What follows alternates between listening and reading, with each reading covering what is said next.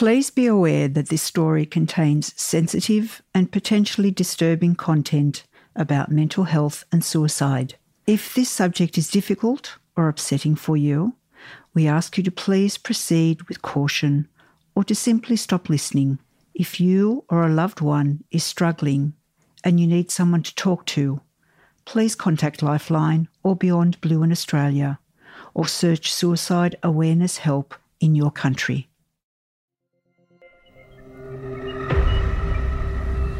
With a canopy of cypresses and pines towering over lumpy, moss covered lava rocks from Mount Fuji, the forest has an ethereal beauty that feels just like Tolkien's Land of the Hobbits, Middle Earth, or the Forest of Endor in Star Wars. The well marked paths wind through the forest's 7,400 acres, and those who step off the trails can easily hide deep within what is known in Japan as the Sea of Trees. Young couples, family, and foreign tourists visit caves and stroll the paths of the forest, where sunlight filtering through the trees can almost make you feel safe and relaxed. Almost. But sadly, this forest is associated with death. Aokigahara was known as a place where monks would go to starve themselves to death. In times of hardship, families would take the elderly and infirm and leave them there to die. Books romanticise the forest in the darkest way possible, a place to take your own life.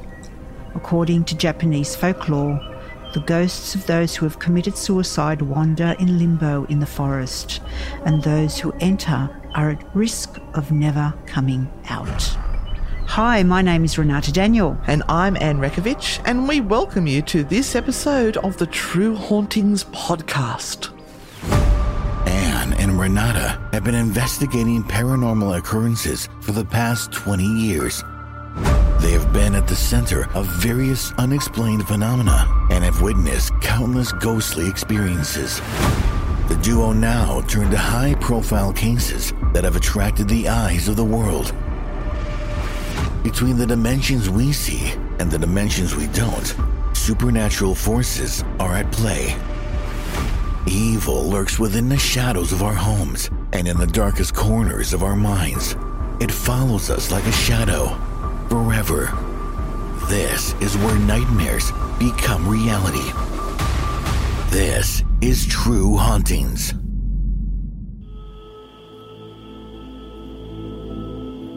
Aoyama Kasuki, 23, only lasted five days at his job. At first, he was in the visitor centre at Narasawa Kyoitseru. He felt safe there, it was daylight. But then, due to staff shortage, they ended up putting him on night duty at the observation centre within the Japanese suicide forest with Tomonaga Osara. On their first night, it was around 2 am and the forest was still. They saw the occasional flash of headlights from a nearby road. Insects were chirping and the gentle breeze rustled the trees. Both men on that shift heard a cry emanate from deep within the forest. The cry became a piercing scream, and then suddenly all went quiet.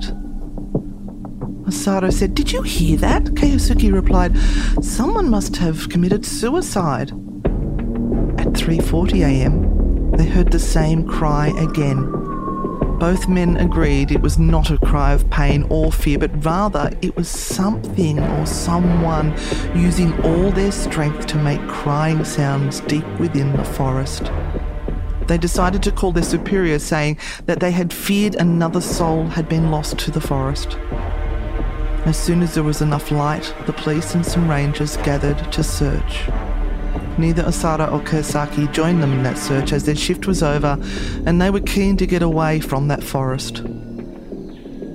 The next night, they were rostered to work again, both together. The search party had reported from the day that they could not find anyone, they could not find the tormented soul that they had heard the night before, and that they were lost to the forest. During the second shift, the pair were outside discussing what they had heard, having a smoke break, when Osara happened to look up and see something moving amongst the shadows. Asara told Kyosuke what he had seen, and they both stared into the forest for some 30 minutes to see what it was. Nothing. At 5am, Kyosuke went back into the office to charge up his phone, and there, staring back at him through a window, was a shadow. But it wasn't just a shadow. It was the figure of a man wearing no clothes, its skin wrinkled with age and as dark as the night sky. But the most horrifying thing was the lack of any facial features no mouth, nose, ears, and where the eyes should have been, gaping black sockets. Kyosuke called out, Who's there? Asara came running in and asked, What's happening? He replied, Someone was standing at the window. Let's go, said Asara. They ran outside with flashlights and scanned the area. Then they saw it, pointing their flashlights into the depths of the forest where the moonlight cannot reach. They saw a figure walking amongst the trees. Hey, you! You can't be in there. Get out or I'll call the police, yelled Asara. The figure was at the very end of their flashlight beam, just where it was beginning to lose its strength the man could still be seen poking his head out from amongst the trees. The brave pair moved into the forest to talk to the man. If you go now, I won't call the police. This is for your own good. You can't be here alone, Asara said, hoping to negotiate with them. Even in the shadows, they knew exactly where he was. With each footstep further into the forest, the more fearful the pair became. Maybe we should let the police deal with it, Kiyosaki said. He stayed out, deciding not to go deeper, but Asara kept moving forward, determined to help the person. Kiyosaki had a bad feeling. His gut told him this was not a person, and it was trying to lure them further into the forest by staying at the edge of their light. Asara, come back! It's a trap! It's a trap! He shouted as loud as he could. Asada, confused, turned to look at Kiyosaki. It was then that he heard footsteps running directly towards him. Then more heavy footsteps from other directions. Then there were sounds of running coming from all directions. Kiyosaki decided enough was enough and started to run from the forest, not waiting for Asara to make up his mind. He tripped over a rock and fell and scrambled to his feet, feeling as if the world had gone into slow motion. Asara was running now too. They focused on the lights of the office ahead and kept moving forward with the sounds of running footsteps coming from them at all directions. A ranger heard their cries and met them outside and immediately called the police. Again, they found nothing. On the third night, they were both nervous from the night before.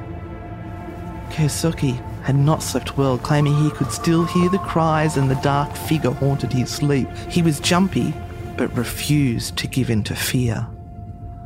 Asara was not helping his anxiety by asking questions about the possibility of people being in the forest to perform witchcraft or maybe some strange sect. Asara was trying to find logical explanations for the impossible. The night drew on, and they avoided gazing on the forest for fear of what they may see. Around 3 am, Asara said he needed to go to the bathroom. Nervously, Kyosuke popped out for a cigarette to calm his nerves. Coming back into the station, he realised that Asara was not yet back from the toilet. It had been a long time and he was beginning to worry. He turned to go and get him, only to collide with Asara, who was standing right at his shoulder like he was playing practical jokes and trying to spook him. Kiyosaki did not think it was funny. Why did you do that, Asara? Grow up! Asara did not respond, but continued to stare off into the forest. What, are you going to continue this? I'm here to work. Stop it! After two minutes face to face, Kiyosaki angrily said, You know what? I'm tired of this. You're a moron. I'm going to the bathroom. And he took Asara's arm, pushed him out of the way, and stormed off. While he walked to the bathroom, troubling thoughts started to enter his mind. When he had pushed Asara, his body was rigid as if made of wood, and he was cold.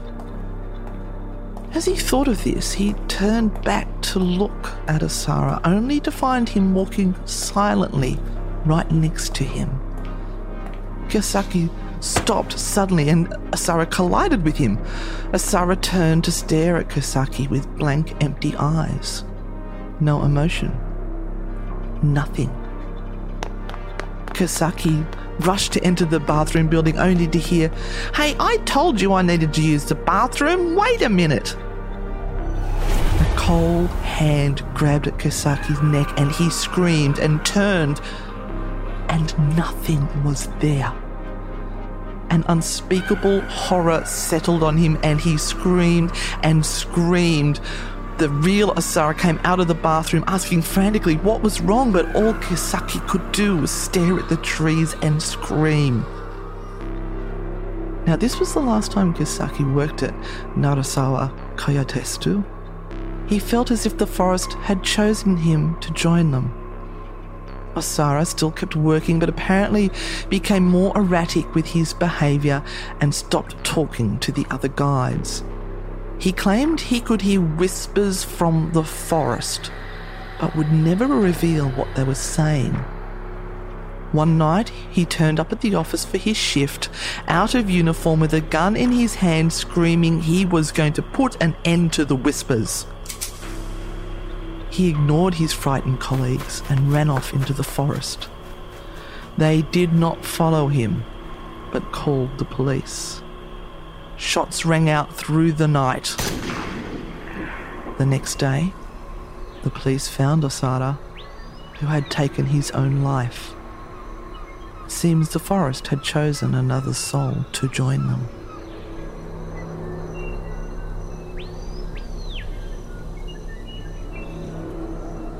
It is a compelling myth, this suicide forest, but myths are subject to be rewritten. And maybe it's time, with what is happening in the world, that we start to rewrite the myth of this particular site as well. But to deny Aokigahara's tragic history would really be disrespectful to the lives that are already lost there.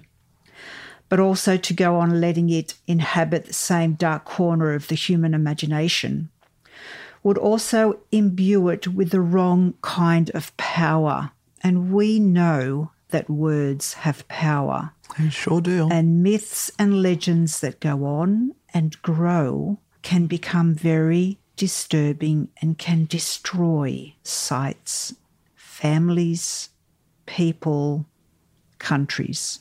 So words have a lot of power. You can build people up, or you can tear them down, or you can create a legend. That's true. So maybe it's time for Aokigahara to be reclaimed as a sacred space rather than a spooky and disturbing mm-hmm. space. So let's just have a little look at some of the story and the history behind this amazingly beautiful forest. Aoki Kahara. God, you say that well. I, I stumble over everything I have to say. is one name for the forest, but it also goes by the fuller name of Aokigahara Jukai, or just Jukai, Sea of Trees in Japanese. And that's actually the title they, they want to see it be the mm-hmm. Sea of Trees. So these names, as we know, because we've been trying to say them for the last couple of days, are really hard to roll off the tongue. Uh, and so people look for an easier description. And so they've chosen the Japanese suicide forest. Mm-hmm. Yeah.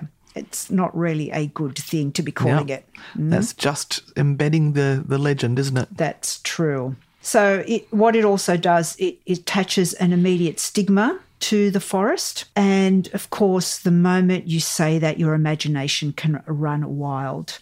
The Sea of Trees, though, is more poetic and it refers back to the true name of the site.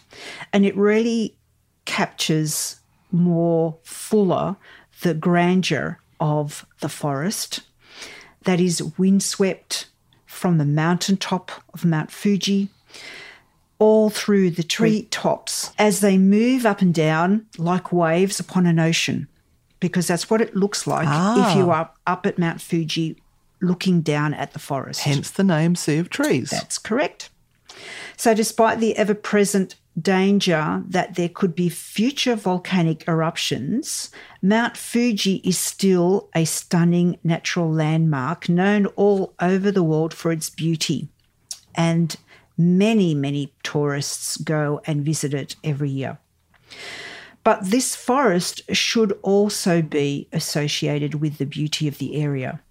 The Golden Gate Bridge is actually a more popular spot for suicide in the form of jumpers, but it's never really been associated as a beautiful landmark and icon in California. And no one really pigeonholes it as a suicide bridge. No, you're right. So, why are they doing it to this forest? Maybe change is required and we need to stop invoking death every time we reference this place and change the idea into something that's a little bit more respectful and graceful. So, let's not reduce it to just a suicide forest. Let's call it the Sea of Trees. I'm more than happy to do that. Mm. So, stories of the Sea of Trees have run rampant around the globe. And places like CNN, Time, The Telegraph, and the Japanese Times all use the same phrase, Japanese suicide forest, in place of its true name. And many of these new sites offer an enticement to take the reader inside the forest, and they play on the emotions and the morbid curiosity of people. So, this has given reason to a strange fascination with this place, this place that's called the suicide forest, but really should be known as the Sea of Trees. And in recent years, the forest has been the subject of a Vice documentary, which you can find on YouTube, as well as two poorly reviewed Hollywood films The Sea of Trees, starring Matthew McConaughey, who's quite lovely, mm-hmm.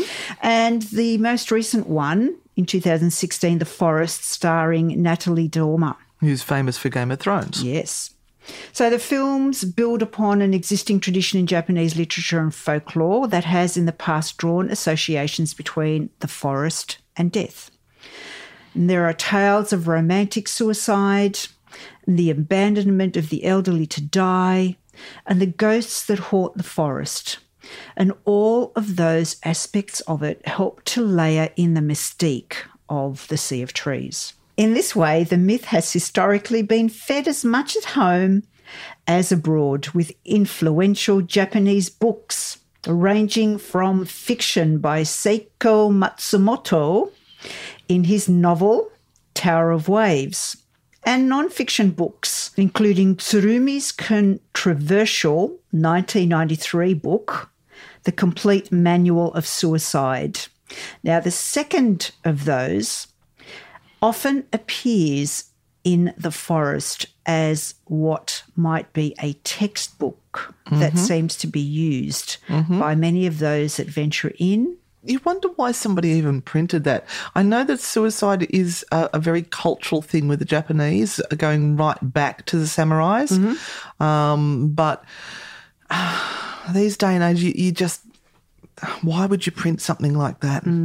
There is a romantic aspect to the way the Japanese considered taking your life as being very responsible for taking yourself away from a community that you no longer serve a purpose in. Oh wow! And that goes back to, and we'll talk a little bit about mm-hmm. that, but it goes very deeply back into their culture. But the book actually described this forest as the perfect place to die. Yes.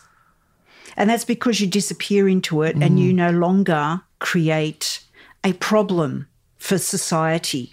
You just literally disappear into it. Mm. So there's a sense now, based on media overexposure, that Japan may be starting to move away from the myth. So why are we now exploiting it? Uh, and even the rest of the world seizes upon a trend that has become this country's old news. So, like I said, we seem to be exploiting all of this. by, well, we're talking about it, of course. We are talking about, it, but we are hopefully trying to also um, explain to people why it needs to be let go and to let these souls rest. Yes, absolutely. Perfectly said. Thank you. So, you know, if you were to talk to Japanese people one on one or an informal group, there would be many who would say to you they would almost rather the Sea of Trees be, be closed off entirely. There's a fierce streak of protectiveness around this site, especially by the locals. And remember, they also regard Mount Fuji and the surrounding area as sacred. It hmm. is a sacred site. So, all of these sightseers that go there to trample on the delicate volcanic landscape, leave their litter and their trash, mm-hmm. and go searching for dead bodies Oh my is God. so disrespectful. And taking souvenirs home with them as well. Mm-hmm. Don't forget that. But then we have an issue. If you close off the site to the public, like what happened with Poveglia, Yep. They'll get in there anyway. which we talked about last time, all that does is actually ignite and stoke the mystery. Yep. And I know that I still want to go to Poveglia Island. I'm still keen. Yep. Mm-hmm. Yep. Oh, I'm a sad soul. So we have this problem. Yep, this story that we have created and it wants to live. Mm-hmm. An egregore. An egregore. Wow, Mm. yes. Now, a couple of years ago, we had a big controversy by a YouTuber called Logan Paul, and you can find this information um, if you research and search the notes about the Japanese super- suicide forest and what Logan Paul did. But he, at that stage, had 16 million subscribers to his YouTube channel, and he took them all for a walk through the Sea of Trees. Which, I mean, we do that sometimes in haunted locations as well. but But But he found something there that was likely to be found if you went off the trail. And one of the things they do say to all the trekkers that go in is stay on the tracks. stay on the path. He found a dead body hanging Oh, no. and he didn't leave it alone. He put it all on his YouTube channel and laughed about the fact Oh, that this person had took their life there. So total Oh. and complete disrespect. Uh, it was uploaded, and many, many thousands of people saw it. And then, of course, Logan Paul had a huge backlash about what he had done And deservedly so. and he did do a um, another video saying that he was very very sorry. So he apologized but it's a little bit too late. It did two things. Number one it taught him a big lesson. But number two what it also did it just opened up the fact that the forest was no longer a safe place to do that act which is Yeah. an in- incredible turnaround. Yeah. because it was one of those things where you go in it's private. You do it you don't want to be found. You you don't want anyone to know about it. This is uh, this is the last part of this secret thing that you want to do. And what Logan Paul did by going in there and exposing it to the world was exposing it to the world. So i i in actual fact in doing the very wrong thing, it may have turned the tide on people thinking that it, this was now the perfect place to go, as was written in the book. It was no longer private. It was no longer private. Anyone could go in. and their, their shame would be shown to the world. Now, I'm not saying that from me as being a shameful act of suicide. It's uh, the Japanese culture would look upon that video as being shame for them. I don't mean, oh, it's hard to put it into words. Yeah, yeah, I know that, what that you they mean, were yeah. seen in such a vulnerable situation and that their private moment was seen so visibly that that Yes. would have in their mind not been a good thing. It would be horrible. They would be mortified. Yeah, and I've I've seen um, clips on YouTube where other people have gone in and they've shown or they've stopped at camping sites where things have been left, and there have been photos and there have been documentation that has been shown mm-hmm. on these YouTube clips, and you can imagine families seeing this. And it tearing their hearts out. Yep. One of those places that you just don't go and do that. you have to use common sense at some stage or other and, and be kind. Today's episode is brought to you by BetterHelp. What's the first thing that you'd do if, say, you had an extra hour in your day? Would you go for a run? Maybe take a nap, read a book, or just show up for a friend? A lot of us spend our lives wishing we had more time. And the question is time for what? If time was unlimited, how would you use it? The best way to squeeze that special thing into your schedule is to know what's important to you and make it a priority. Therapy can help you find what matters to you so you can do more of it. If you're like me, you think, I can get through a lot. And we can. We're a resilient species. However, there are times that we need to reach out that hand and get a little help from somewhere else. That's what I did with BetterHelp. When I reached that limit and I realized things were getting a little bit out of control, instead of taking it out on my family or taking it out on myself, I just decided to reach out and get the help that I deserve. So if you're thinking of starting therapy, give BetterHelp a try. It's entirely online and it's designed to be convenient, flexible, and suited to your schedule. Just fill out a brief questionnaire to get matched with a licensed therapist and switch therapists at any time for no additional charge. Learn to make time for what makes you happy, my darklings. Get BetterHelp. Visit betterhelp.com slash p60. Do that today. You're going to get 10% off your first month. That's betterhelp, H-E-L-P dot com slash p60. It's time to take control of your life. Dave's here rooting you on, and if I can do this, you can do this. Let's do this together betterhelp.com slash p60. There's a link for it on today's program guide. So once you step foot into the forest, it has a surreal and sobering effect on the mind. So suddenly the Sea of Trees is now a real place. It's actually in front of you rather than on YouTube. Uh, and of course, depending on what you have read and what state of mind you are in, it will be reflected back on you to a heightened degree. So, for some, the idea of this place in their heads is so much more powerful than the actual location itself. Mm-hmm. Mm-hmm. Um, and they are either bound to be disappointed because it is often quite filled with tourists going through and hiking or camping around the area, or they can be doubly scared of the place because they have been hyped up by what they have seen on YouTube and Hollywood. It sort of reminds me of 30 East Drive, Pontefract. Yes. Mm-hmm. Mm. So, in on most days, dark tourists are hoping to see something macabre. But the seasoned Japanese tour guides that are there will often say to you, "Oh, if we could only see a ghost." What? As if to say, "There's no chance that that's going to happen." Yeah, they would rather see a ghost than see Yeah. a, a, a victim. Yep. So the trees in the forest do bear an exotic and gnarled appearance because they've grown out of hardened lava from Mount Fuji. Their roots couldn't penetrate to the normal depth, so they rely on the water flow from rain. Right. And so everything looks gnarled. Bit trees like, look bit like you, Renata. Oh, yeah, I oh, know. I had to go there. trees look uprooted. There are gaping holes in the ground.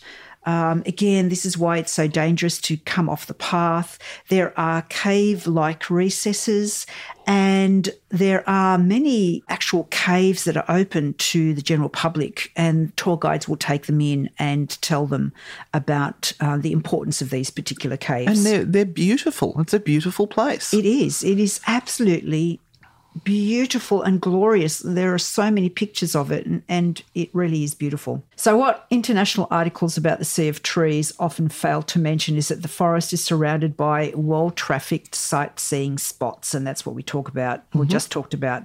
Uh, the entire area from Lake Kawaguchiko to Lake Motosuko is Beautiful. now connected by a convenient bus service. These areas represent four out of the five Fuji lakes. So Fuji Kyu's fleet of sightseeing buses, which include the Retro Bus and the red green blue omnibus lines, make it easy for people to disembark at all of the caves at the parking lots, at the nature trail, and this trail cuts straight through the forest. And it's clearly labelled as a sea of trees, Aokigara. I have to be careful with that. Um, on the bus's guide maps. So the official tourism website at Yamanashi Prefecture outlines a suggested walking course through the Sea of Trees and lists it as a point of pride in the world. So the website invites visitors to come savour this stunning primeval forest. And I suppose by attracting tourists and tourism into the forest, that will also hopefully mm-hmm. deter Yep. any would be people who are struggling to go in there. Mm-hmm. So the page with the walking course on it does give a reminder that visitors may not leave the walking trail to enter the woodlands area. In other words, don't wander off the restricted area where Logan Paul went or any of the other dark tourists that are looking for things that they shouldn't be looking for. That's right. So the forest in Fujisan's foothills is a place that should be treated with appropriate reverence or avoided altogether. Make up your mind, people. So it deserves to be reclaimed as a scenic nature spot. Be respectful in the sea of trees or don't go there at all. I'm going to sort of dig a little bit into this, uh, the spiritual background of um, why this place would be chosen and what the whole deal with suicide in Japan is all Okay. about. So, Aokigahara is considered by most Japanese religions to be a very spiritual place but that's not necessarily a good thing. So, Buddhist monks have set up altars in the forest to try and combat what they say are the evil spirits haunting the forest and drawing people there to die by suicide. And that's what you sort of told in the story. Yeah, this whole idea of the forest now being alive and that people are drawn into it by what they hear. Interestingly enough, I found a reference Oh, look at you. You've got your phone all ready to go I with know. a quote. I'm, I'm mm-hmm. just so impressed. The first suicide in Jukai recorded in history was committed by the Buddhist monk Shokai in 1340. Wow. Mm.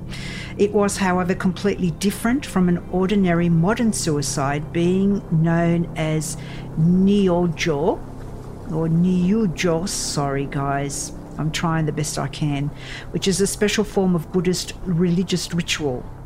Shokai prayed while fasting in a cave in Jukai, tried to purify himself, and waited for death.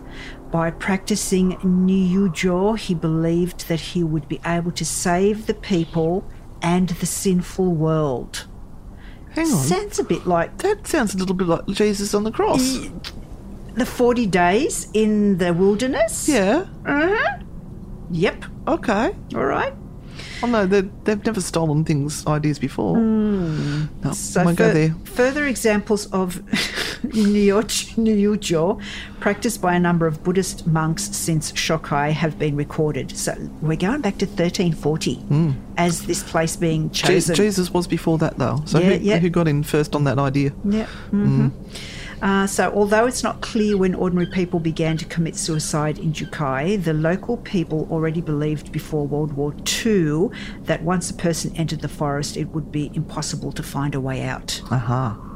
Isn't that interesting? So, one Buddhist monk named Kiyomiyo Fuki, Fukui, Be very careful right about now. Be Fukui. very careful. was visiting the forest to set up an altar when he told the New Zealand Herald the spirits are calling people here to kill themselves. The spirits of the people who have committed suicide before. So while there are many frightening stories out there about Aokigahara forest, it certainly isn't the type of place you want to go camping. Mm-hmm. Mm-hmm. I don't camp anyway. Three star motel is a camp for me. Hmm. I'm a princess. So every year for the past three decades, 30 years, a small army of police volunteers and attendant journalists arrive for an annual search day to bring out the bodies of those that have passed over in the forest.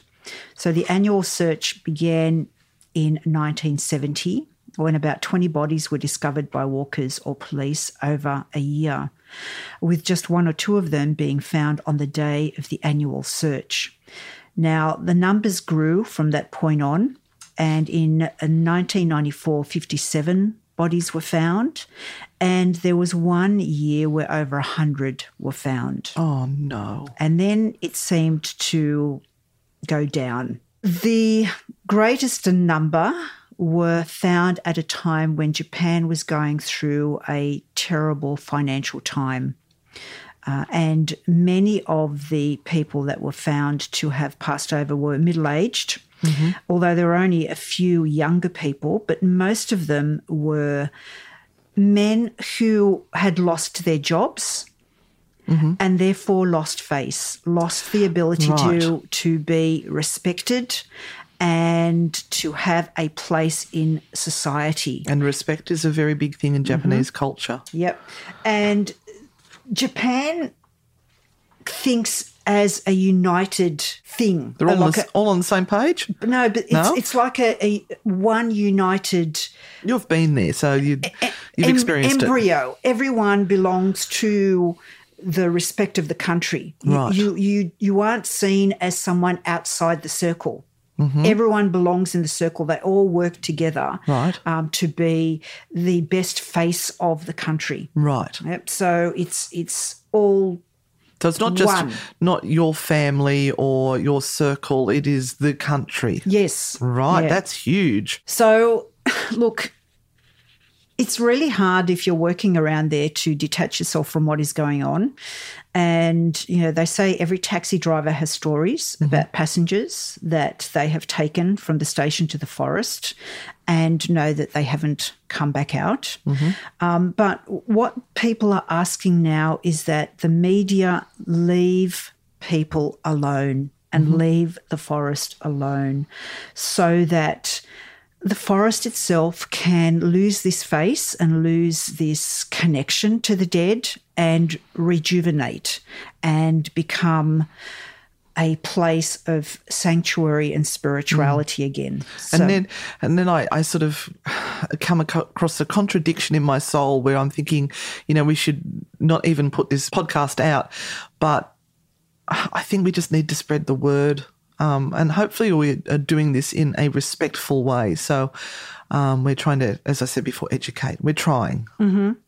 And I look, I know there are lots of stories, and you know, we go into these Hollywood movies and and we see them, and it it piques our interest, and we want to go. Oh, I want to know more about this place. This, I've never heard of this place. This place is fascinating. And of course, once you start poking at Google, uh, all these crazy stories come out, but we don't really go deeper than that and look at the history behind all of these things. I just want to also talk about one aspect before I go in a little bit deeper to some of the more ancient history, and that is that when you go into this forest, they do try their best to deter people, and there are signs everywhere. And one of the signs says, Your life is a precious gift from your parents. Don't keep your worries to yourself. Please seek counselling. The police are always out in vans in the woods. They are constantly on lookout. So, this has all happened actually over the last few years. Wow. So they are always out there. Uh, and they're saying that they've at least saved 50 people. So th- from- this must be this watchtower that in, in my story that I told at the very beginning, they've got the tourist centre, but they've also got this like a, Mm-hmm. a watchtower place. Mm, interesting. So again, we go back to why here? Why is there a reason that this seems to be an easy place to disappear? So let's go back to the 19th century in feudal Japan and the suffering of families through famines. And Aokigahara was one of the many places where poor families used to come and dispose of the infirm and elderly, which they could not feed by the simple means of leaving them out in the open to die. Oh, no. Hmm. Oh, So we've mentioned um, the Suicide Manual, which achieved alarmingly high sales in just a few years that it came out. And of course, that book recommended the Sea of Trees as the perfect place to end it all. But in one story that I read, there is a Buddhist monk, Kiyomi O Fuki, who provides another explanation. And he says the spirits of the people that are there are calling out to others.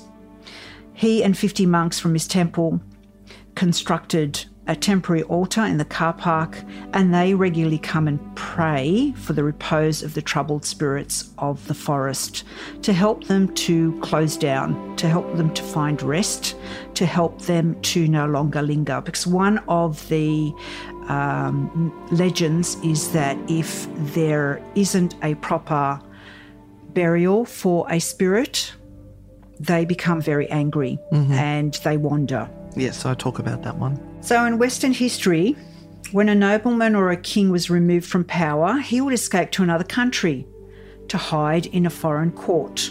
So, that was a common practice because all royal families in Europe were related in some way or another, mm-hmm. and no one saw anything wrong in escaping to save one's own life. A little bit of incest going on there. Yeah. After Charles II of England lost to Cromwell's army during the Battle of Worcestershire in 1651, he fled to France and stayed there until the monarchy was restored in 1660. Then we have Marie Antoinette, who was caught while fleeing from Tuileries. I don't know. What was that? I don't even, I got no idea. Sounds like a cake you'd eat. Tuileries.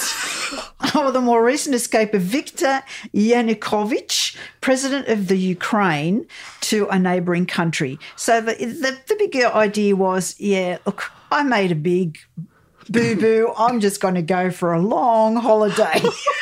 Get me out of here. Isn't it normally Switzerland or something you go to? Uh, so some will do all it takes to survive, even if they have to wait years for the better times to come. This is not what happens in Japan. There is no room for disobedience. Everyone knows their place, and if you do not follow the right path, you will be shamed by others. Japan is awesome. I really want you to go to Japan with me. You will adore it. I like noodles. Oh, it's it's amazing. I like ramen. It is amazing. it is one place, and I always say, and I'm sorry I digress, it is one place in the world where you are seen. You are seen. Oh, okay. People look at you, Yeah. um, which is quite an interesting and surreal experience. Mm-hmm. Because in the in in the West, you can disappear. You can be Mm-hmm. walking along the street and not exist. Yeah. People don't make eye Yeah. contact. In in Japan, you don't find that. right. They take time to look at you when they speak to you because it's Wow. quite interesting. So, Japanese culture is still very collective, and this is clear throughout the different neighborhoods in Tokyo. Takeshita Dori, a street in the Harajuku district, is home for the Lolitas. So, if you don't particularly agree with the strict rules of society, you can escape into their reality. But by doing so, you are still part of a group of people with similar expectations and beliefs. If you are excluded from the group by others, you are left alone, and the isolation may lead you to feel that suicide is the only way out. And one of the big problems in Japan is isolation. Right. Okay.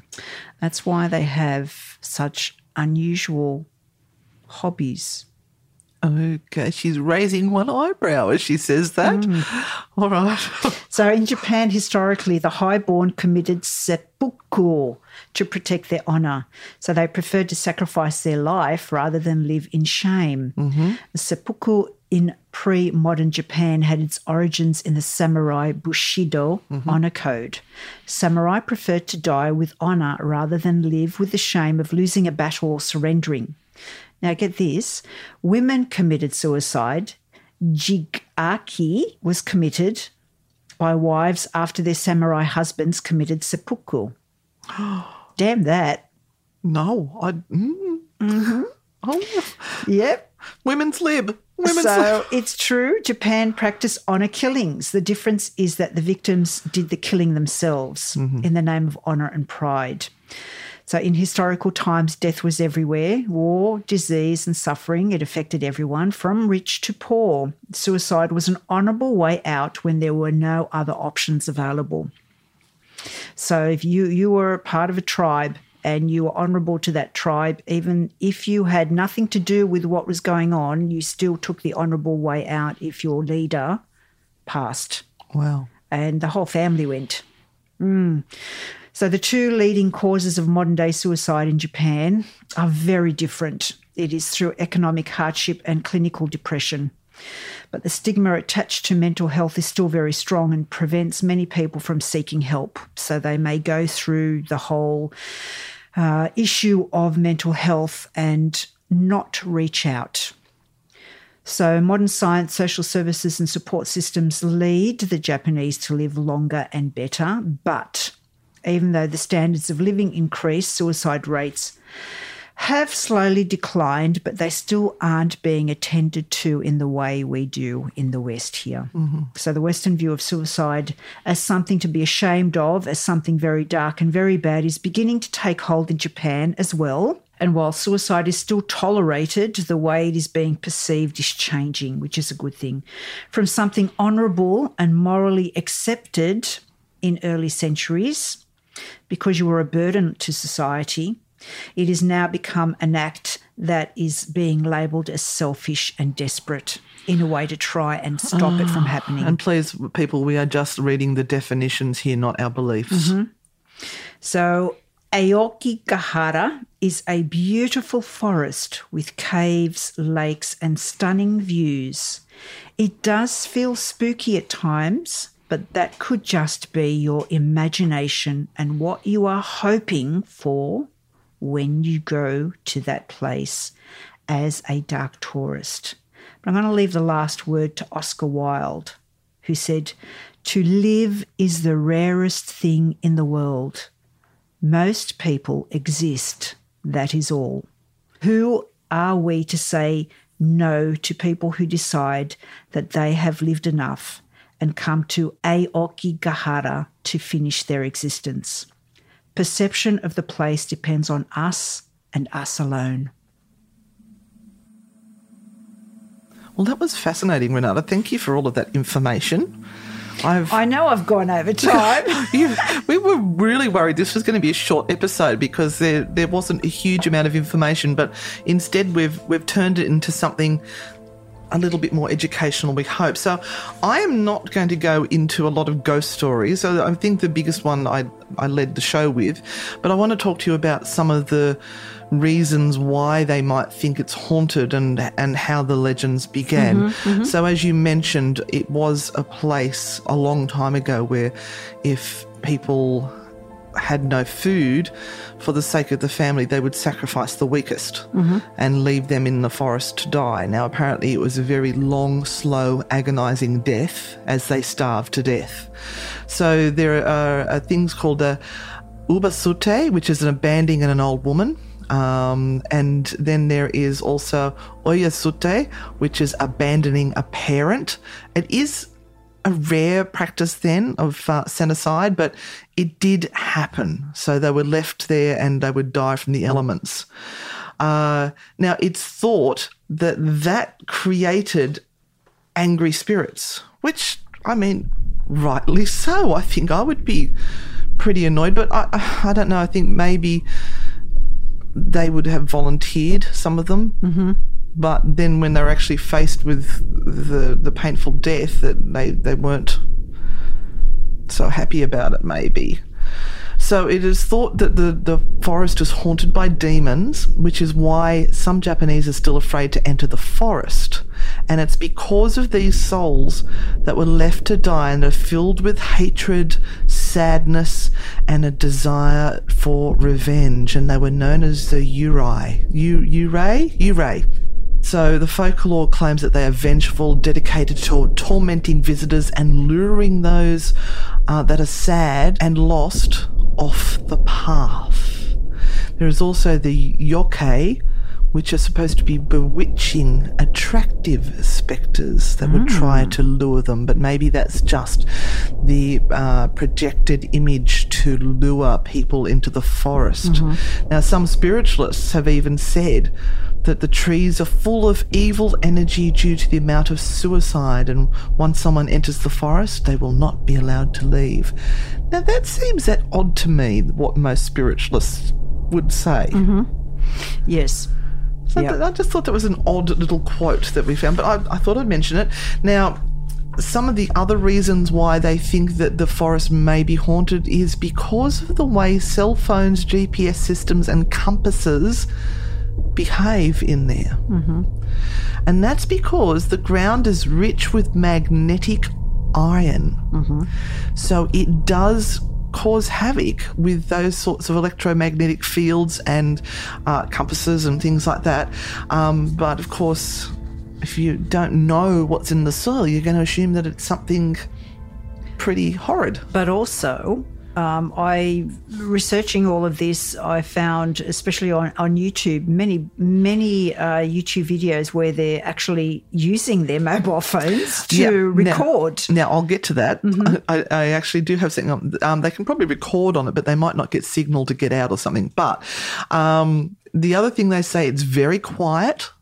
And there's hardly any wildlife, which when the forest goes quiet, you immediately assume in the horror movies that something nasty is coming. Yes. But the reason is is because the canopy of trees is so dense, is that the the wildlife actually can't get in there. Yeah, actually, but there's uh, there is actually a whole list of wildlife, from bugs to beetles to Yeah. bigger uh, animals that do exist in the forest. And uh, maybe a reason why birds aren't in there, if those that rely on flock and migration, mm-hmm. if there is issues with the geomagnetic of the place, magnetics, I'm sure that's not a word, but we'll use it, mm-hmm. that it could throw off their sense of direction. Mm-hmm. So, yeah, the wind is blocked quite a bit by the trees, um, but the Japanese Defence Force do train in there, and they said they haven't had any problems with their equipment, but it's probably because they're using higher quality um, mm-hmm. gear, whereas what we would buy off the internet for a compass or something like that might be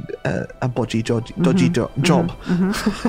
job. now, what I also wanted to go into is the procedure that follows when they find a body in the forest. Now, this is fascinating because this goes into their spiritual beliefs as well. So, when a body is found in the forest, the forest guardians place it in a room next to the, where the forest is uh, before being sent to the authorities. And some of those bodies are in various stages of decomposition because sometimes these bodies aren't found for 100 years. The forest is that dense. Legend has it that if the body is left alone in the room, its uri, which I mentioned before, uri, move around screaming in the room. Hence, the forest guards will play rock, paper, scissors to determine who is the unlucky companion to the body in that room. Now, in that room, there are two beds. One bed is for the body, and one is for the guard to sleep next to them. Mm-hmm. Now, that's devotion. yes, and considering how superstitious the Japanese are, oh, that could be a really really hard job. Yeah. So the way this came about was based on an incident that happened in 1961 where the body of a Mitsunimi Shigeru, 38, was brought to the station to be collected to take to the morgue. However, the next day the body had disappeared. They searched the forest and found the body where they had committed suicide. Oh, They decided that his spirit didn't want to leave the forest, so they buried him at the foot of that tree. oh, okay. So that's how that legend Hmm. came about. And staff at this centre have a very high turnover, and that's what I was talking about that story at the start. Yep, yep. Huge turnover. And when they are asked why they are leaving, they say without fear that something supernatural has happened to them. Mm-hmm. They just don't want to be there anymore. So I've got a couple of little stories of experiences that have uh, happened within the forest. We have the curse, and as you mentioned, um, there was a Vice documentary that takes a tour of the forest, um, and they found um, Jack Skellington-like doll with its face cut off, nailed upside down to a tree as a sort of inverted crucifixion.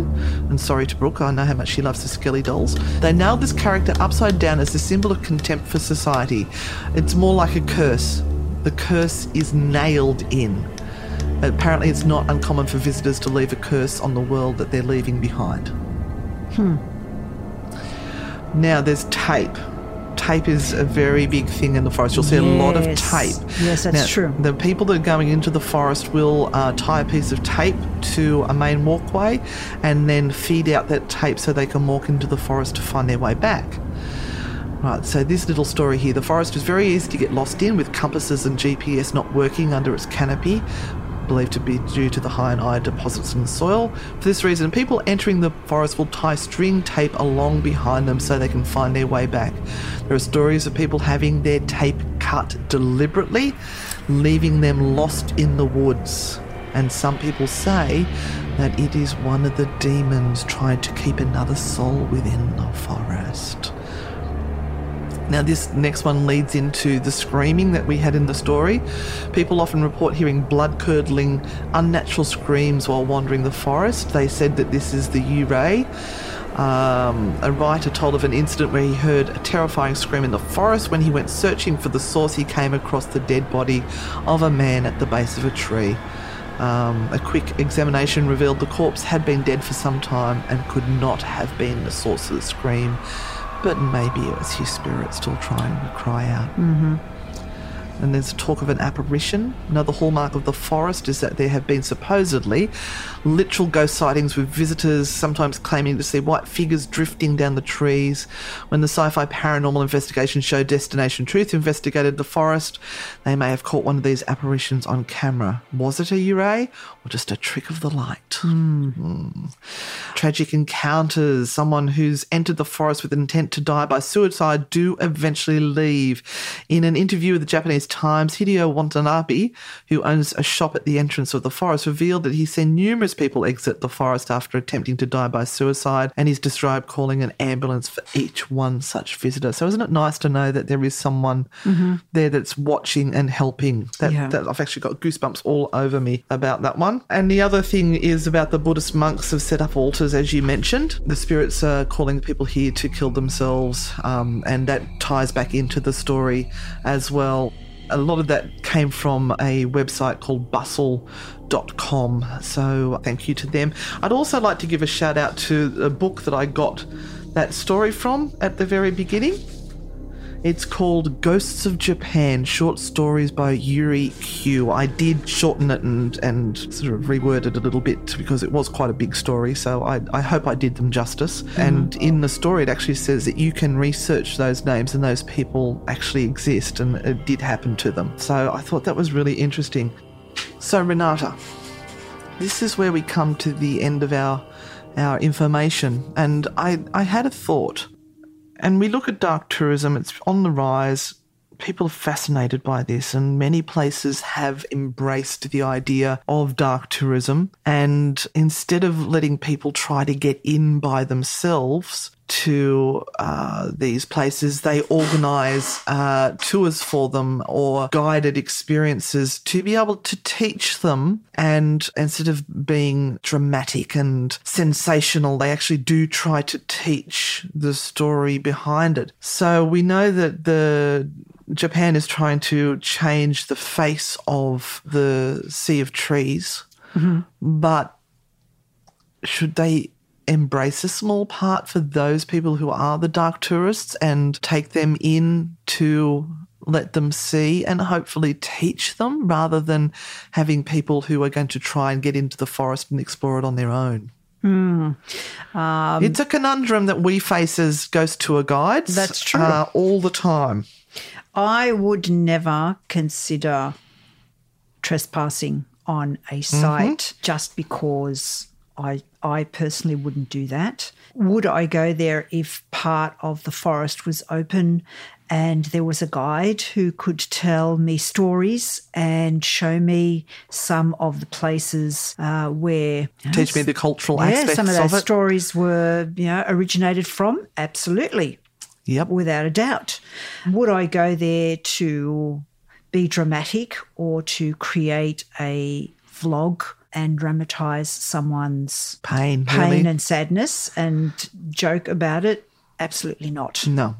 No, so this is one of these ones that we we chose to tackle, even though it was a sensitive one. Is it a true haunting? Do you know what? Let's just not say. Let's just leave those spirits or souls or whatever you call them at peace. And my advice is for those who want to go and hunt ghosts there, don't. This is a sad place. Leave them in peace. It's also a very spiritual place. Yeah. And uh, we have to be aware that all areas around the world have their beautiful spiritual sites, which should be respected, just like in Australia Mm-hmm. Yeah. Mm-hmm. with Uluru and people not walking on it anymore, And which I think is fabulous. what about the death camps in Germany? That's right. Mm-hmm. It's another one.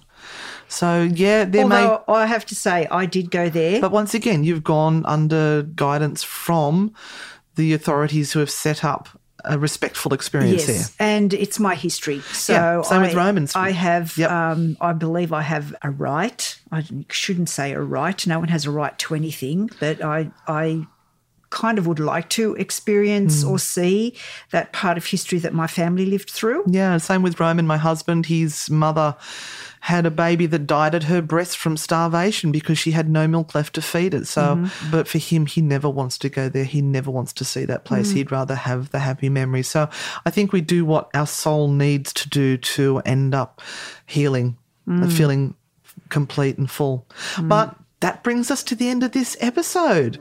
So I hope you have enjoyed our story today. If you could please leave us a review on iTunes, preferably five star, and share this around. Let the world know what we're doing and what we're talking about. Uh, talk to your friends about it. And what are we doing next week? I think it's going to be a surprise. Let's let's see what happens this week. I'm trying to turn around and see the list. We'll see how prepared we are. Oh, Uh, okay. also, Yes, I see what it is. Yeah, please leave um, a message for us on how you're enjoying the podcast on our Facebook page. Oh, it gives us such a buzz when yeah, people say lovely things. At True Hauntings Podcast. Come on our Facebook page, and uh, we do put on bits and pieces uh, prior to each of the episodes and uh, afterwards, some just some extra information. So join us there. We'd love to see you on our Facebook page. See you all on the dark side. Bye. Bye. Bye. Thank you for listening to this episode of True Hauntings. If you like the show, give us a five star rating and leave a review. Subscribe on Apple Podcasts, Spotify, or wherever you're listening right now. For more on Anne and Renata, follow at Anne and Renata on Facebook, Instagram, TikTok, and YouTube.